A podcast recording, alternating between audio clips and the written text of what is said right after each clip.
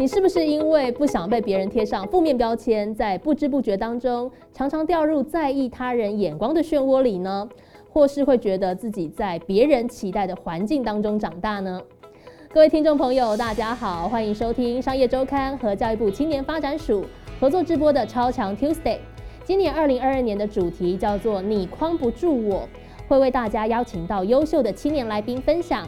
在别人的眼光、期待以及框架之下，如何活出自己，找到自己热情和专业结合的发展方向？欢迎来到教育部青年发展署的超强 Tuesday，我是微微。有没有觉得我们今天场地特别的跟我们节目名称相关吗？好多面墙哦，这是一个攀岩场哦，是位于台北中和的原岩攀岩场。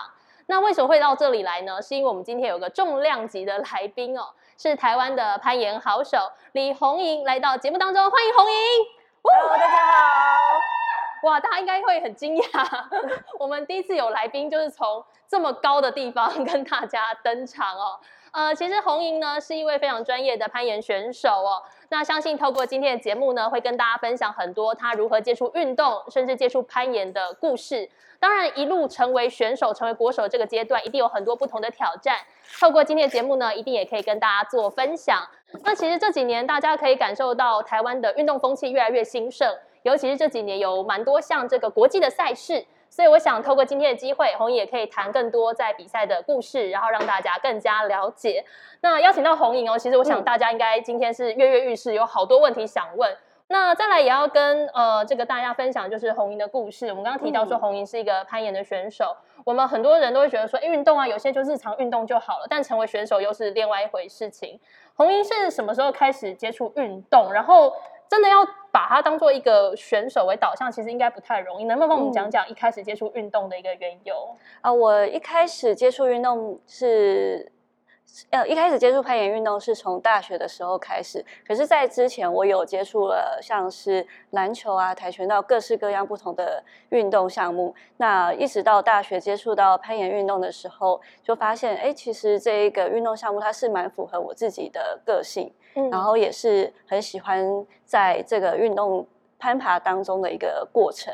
那在之前接触运动的一个起源，比较像是因为我小时候是比较矮的，那我想要长高，因为想要长高的时候，所以所以就想说，哎，那我打篮球是不是可以让我赶快长高一点点？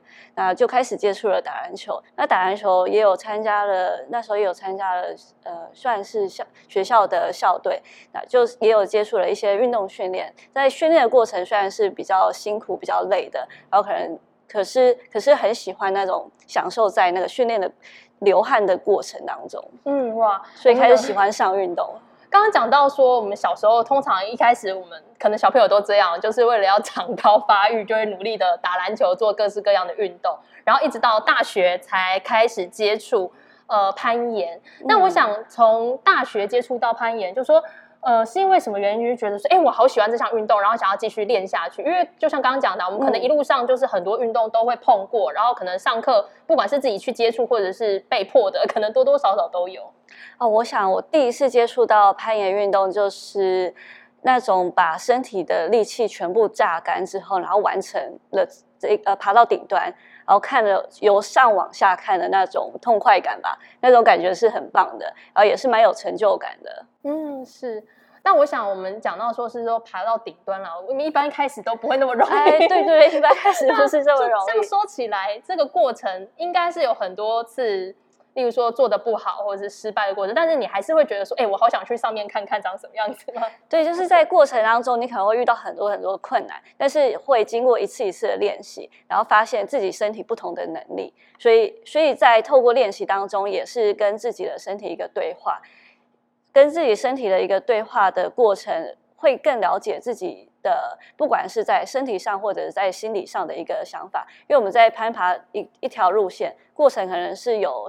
有五分钟，有十分钟，甚至到户外，它可能是更长的一段时间，然后可能是半小时、一小时的一个路程。那在过程，你一定会有想，哦，这好难，我是不是要放弃？然后我是不是想要休息？哦，这太累了。然后就是有这样子很多很多的对话，在这这种这这样子的过程，会让我自己越来越了解自己。所以我想，也是这个运动是蛮吸引我的一个地方。嗯，是。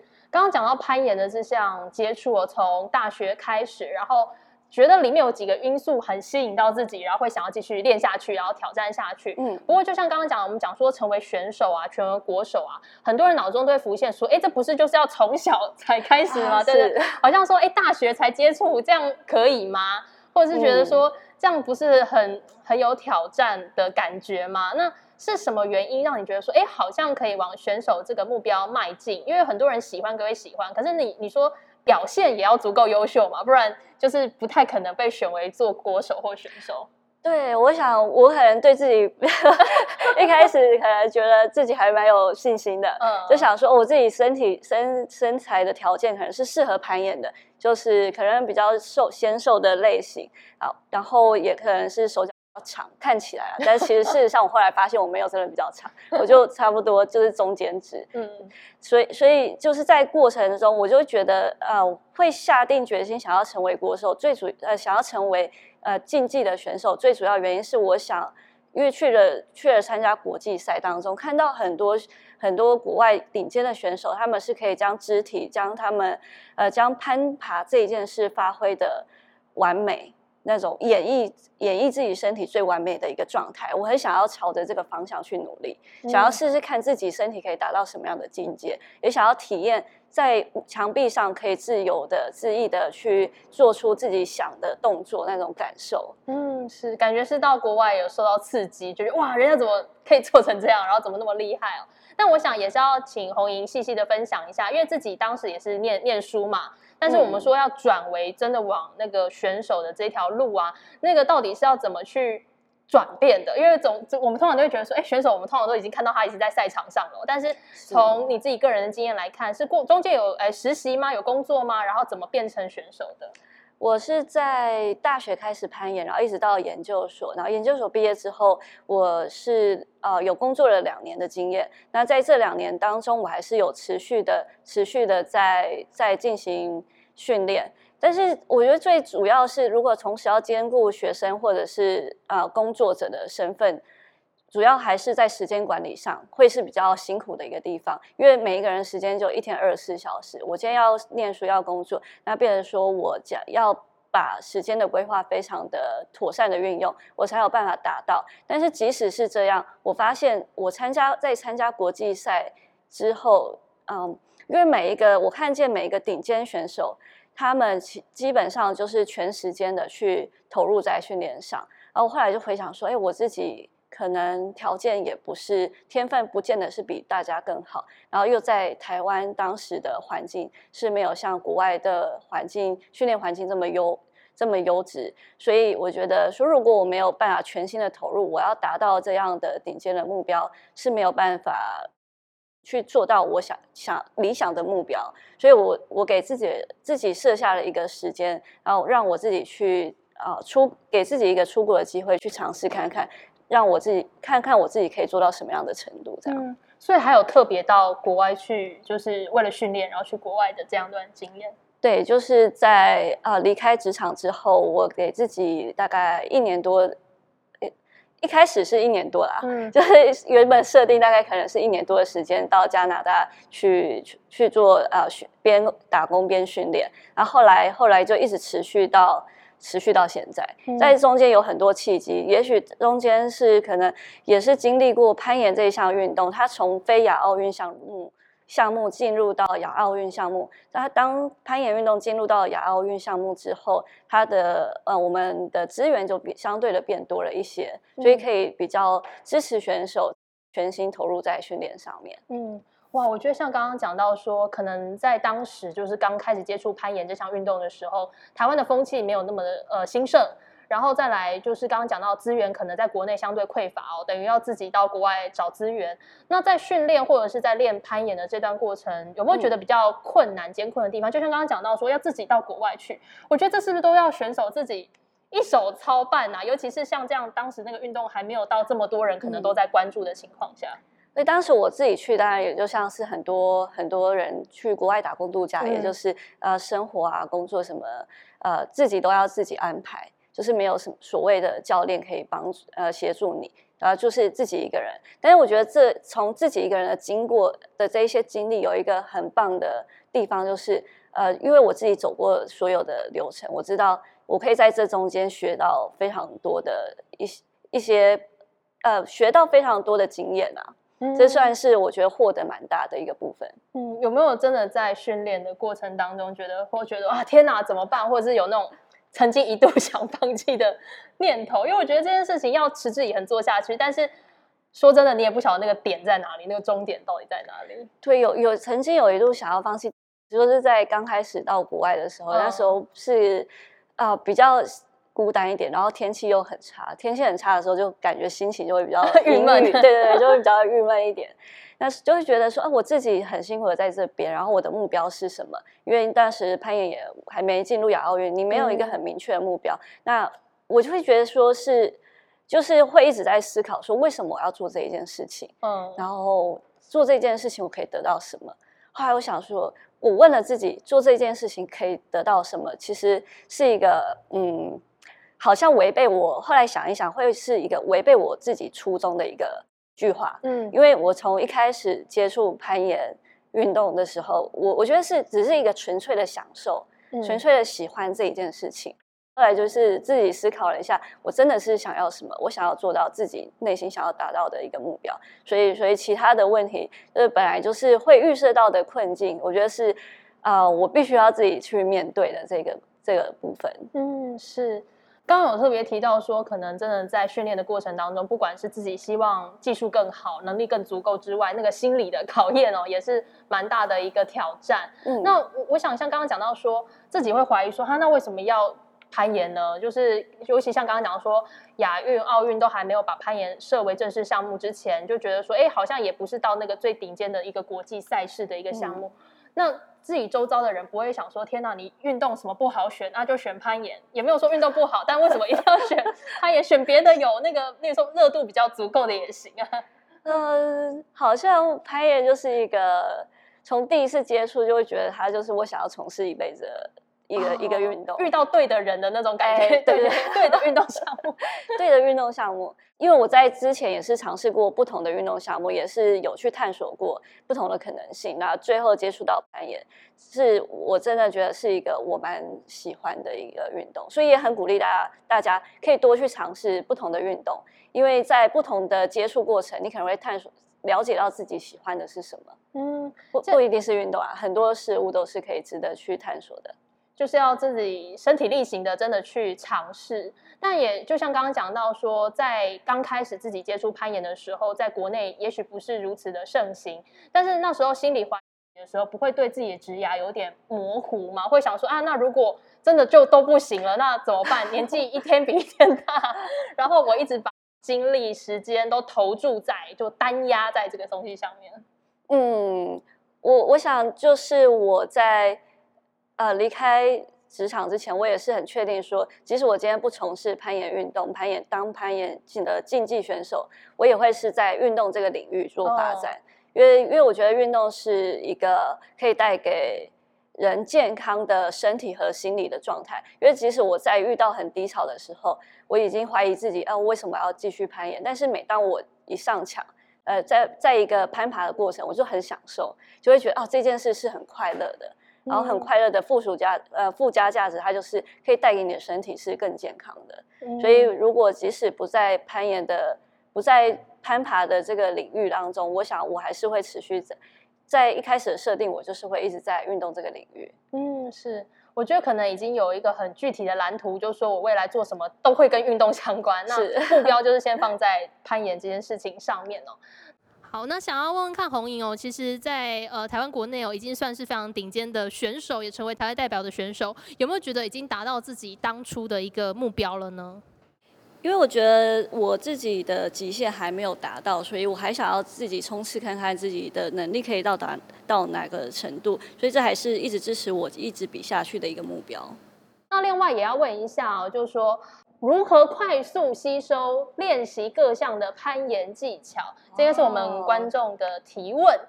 就是毕竟我们虽然刚刚看简单一段，当然是相对对你来讲应该算是牛刀小试啊，但是嗯练习的过程当中应该有非常多要训练的地方。那你自己是怎么去面对那种要训练各项技巧的情况？一开始的话，会建议大家就是多爬不同的路线，嗯然后从基础的呃动作先练习起。因为其实，在攀爬虽然有很多很多的变化式，但是在所所谓的重心的转换，其实是一个蛮大的一个关键。那我们可以透过不同的路线去练习重心的转换。因为我因为攀岩有趣的地方，它是在我有很多不同路线的变化，而不是只有单一形式的。嗯。所以他学的动作实在是太多太多，但是我们所谓的太多的动作当中，还是有所谓的基本的技术，所以还是可以从基本的动作去去学习，因为还是得爬你才知道，因为最因为因为跟地面的模拟是完全不一样，嗯。上墙它是一个离开地形引引力的一个运动，嗯。所以所以建议一开始还是要先主动的去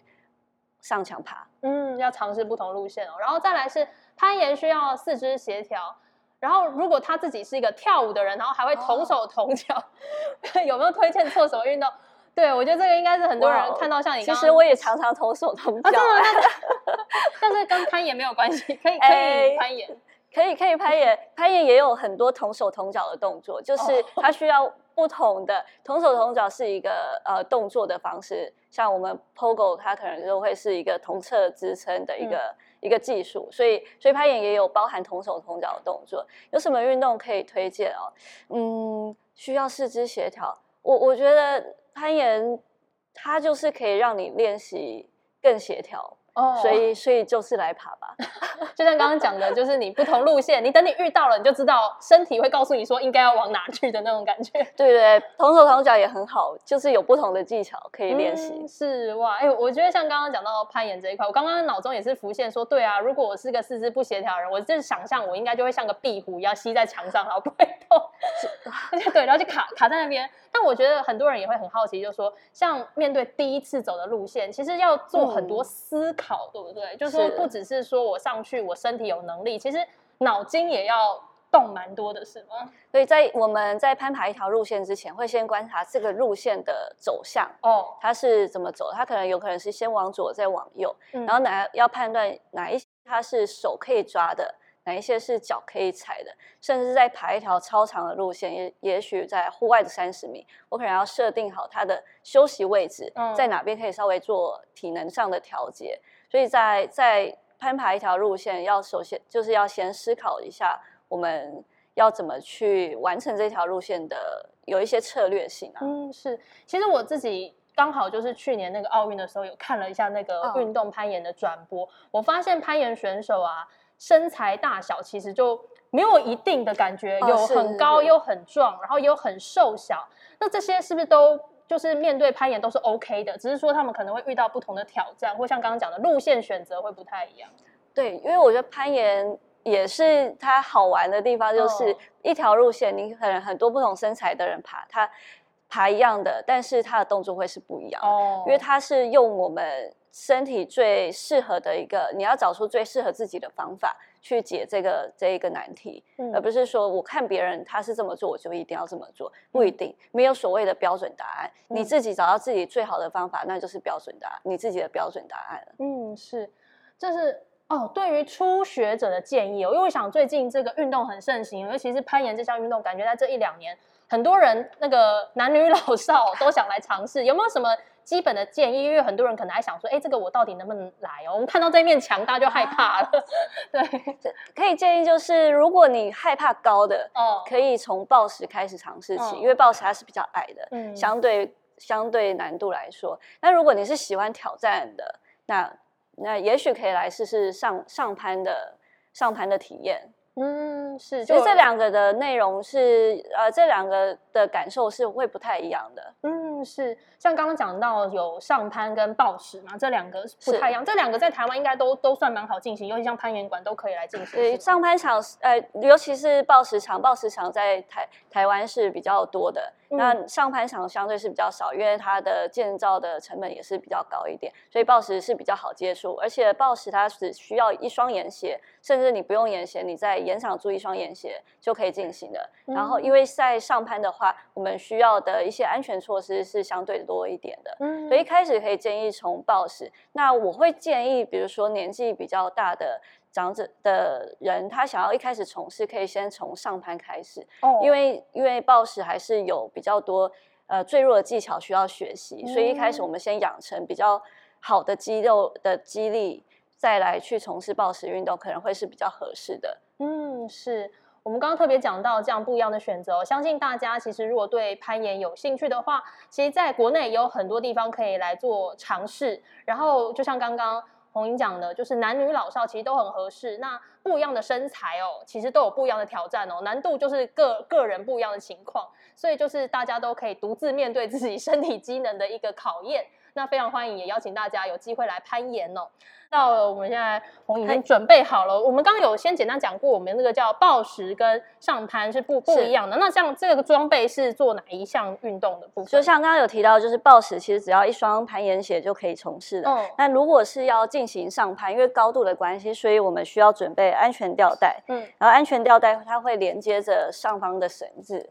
嗯。上方绳子的另一端会是由教练或者是确保员。你的朋友当做你的确保员，是帮你保护、帮你保护安全的。所以我往上爬的时候，它绳子就是会慢慢的收，嗯，所以我会是安全的。即使我在中间坠落，绳子是会拉住我的。嗯，是。然后这个就是上攀的一个装备哦。那哎，红英自己有比较专攻什么项目吗？因为感觉这两个会不会有一些需要的那种技能啊、技术不太一样？会像我自己本身主主攻的话是暴食，嗯，那暴食的话，它需要的肌力爆发力是比较。呃，会是要求比较多的。那在南上攀的话，因为路线是比较长，所以肌耐力的部分会是更多一些。还有它的技术性，你因为它路线长，所以你要非常的节能。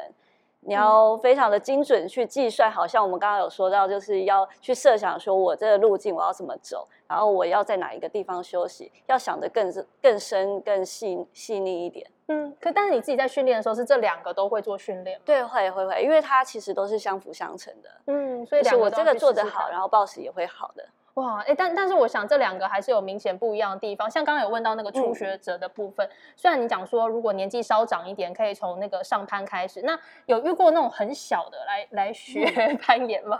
有啊有啊，因为现在从呃可能像有岩呃爸爸妈妈有在攀岩的，他可能从一出生就在攀岩场的，真的吗？所以所以所以其实很多小朋友，他只要他只要是可以在地上爬，他可能都可以在墙上抓我的。嗯，就是一些简单的开始练习跟训练，所以哇这个。大家应该很难想象说攀岩这项运动可以就是男女老少，然后年纪小的到年纪长的，其实都有。我觉得这应该是蛮好的一个机会，就是也把这项运动推广出去。现在看起来，其实台湾接受接受攀岩的这个民众是不是越来越多了？尤其像这几年自己看到的。对，这几年大概是用这五年可以用人口是用倍数成长，然后当然攀岩馆也是也是可以用倍数成长吧来形容了，就是也是因为大家对运动的认知是比较好的，然后大家也有习惯运动的这个概念，所以攀岩会变成会是大众选择的一个运动项目之一，可以来尝试，但不见得是喜欢，不见得说你要一直。去从事这一项运动，但是是可以试试看这一项运动的。也许你试了一次之后，就会非常喜欢，喜欢上这一项运动。我们也有一个计划，就是呃，就是让发展迟缓的迟缓儿，然后呃有一个机会是来接触攀岩这项运动，透过攀岩肢体上的协调有更好的帮助，或者是在。在与因为因为像攀岩，它其实是一个互动性的，它就是跟家人的互动性可以再更好一些这样。嗯，是，所以我想真的大家更加了解攀岩的一个好处，甚至是说我们入手其实。很容易啦，然后另外也跟大家分享一下，像红英自己有一个 YouTube 频道，其实对攀岩也有一些基本介绍，可以帮我们简单介绍一下那个内容。呃，我现在成立了一个 YouTube 频道，叫做日光山石，大家有兴趣可以先搜寻一下日光山石。我们才刚开始，那陆陆续续的会是介绍。会有教学的，然后也会有介绍这一项运动的，然后也会有一些可以让大家了解选手平时是在做些什么，然后包含运动运动需要的一些知识，比如说像营养学，或者是受伤之后该怎么处理，嗯或者是在在运动前的伸展、运动后的收操，该注意一些什么事情？不只是针对攀岩运动啊，当然很多运动的共同都是都是会需要知道了解到这一些的。嗯是，然后哦，当然后方有哦有石头颜色不太一样，这个。啊这是我我以前我先讲我我很愚蠢的我，我觉得说嗯大概就是一种美感，是 是吗？对，它有一对对，种美感是很重要的。所以它有什么样的差？就是我们会看到墙上它会有不同颜色，然后这里哦的延长它是用一个一个颜色是一条路线，你就哦是只能限定你的手跟脚只能抓这这个颜色，嗯然后它上面会有呃它路线的名字哦，很有趣，就会自己取一个定线员会取一个名字，嗯然后岩块颜色。然后它什么时候定这一条路线，也许资讯会在上面，然后它会设定一个难度，大家可以依据自己的能力去找难度还有这个难度。是哪一个看起来比较难？哎，就是我们会从五点七、五哦点八、五点九，然后五点十 A，然后 A 又分五点十 A、B、C、D，嗯然后再进阶到五点十一 A。数字越大越难对，数字越大越难。哦。然后以这条来说，它是十 D 嘛，所以它十一 A 它就是比较难。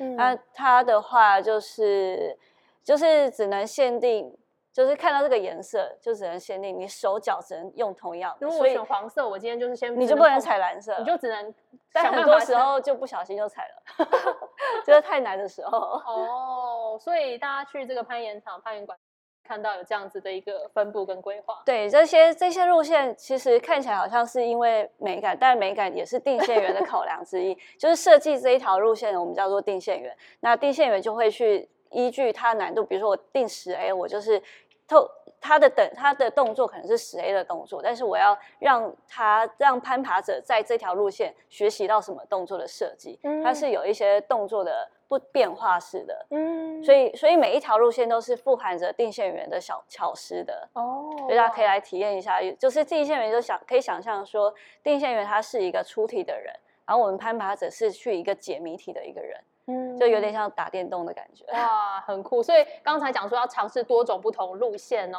那今天机会很难得哦，还是要请红莹分享一段话、嗯送给我们超长 Tuesday 的这个观众朋友。好，我今天想要跟大家分享的一句话就是：凡走过的过程都会是成长的养分。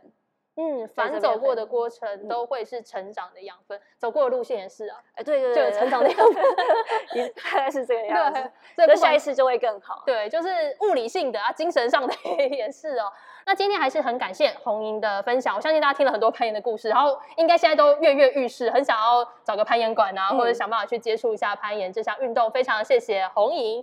那在这边呢，也跟大家持续来分享一下，其实我们的这个运动攀岩项目啊，在这个东京奥运的时候是首次被列为这个正式的项目。那红莹其实过去几十年的努力哦，其实不止让大家认识攀岩运动，让台湾被开这个攀岩界所看见之外，我们也预祝红莹在这个二零二二年哦，可以取得这个杭州亚运的参赛资格，然后有机会为国争光。今天很高兴要请红莹哦，超强 Tuesday，下次跟大家再见喽，拜拜。拜拜。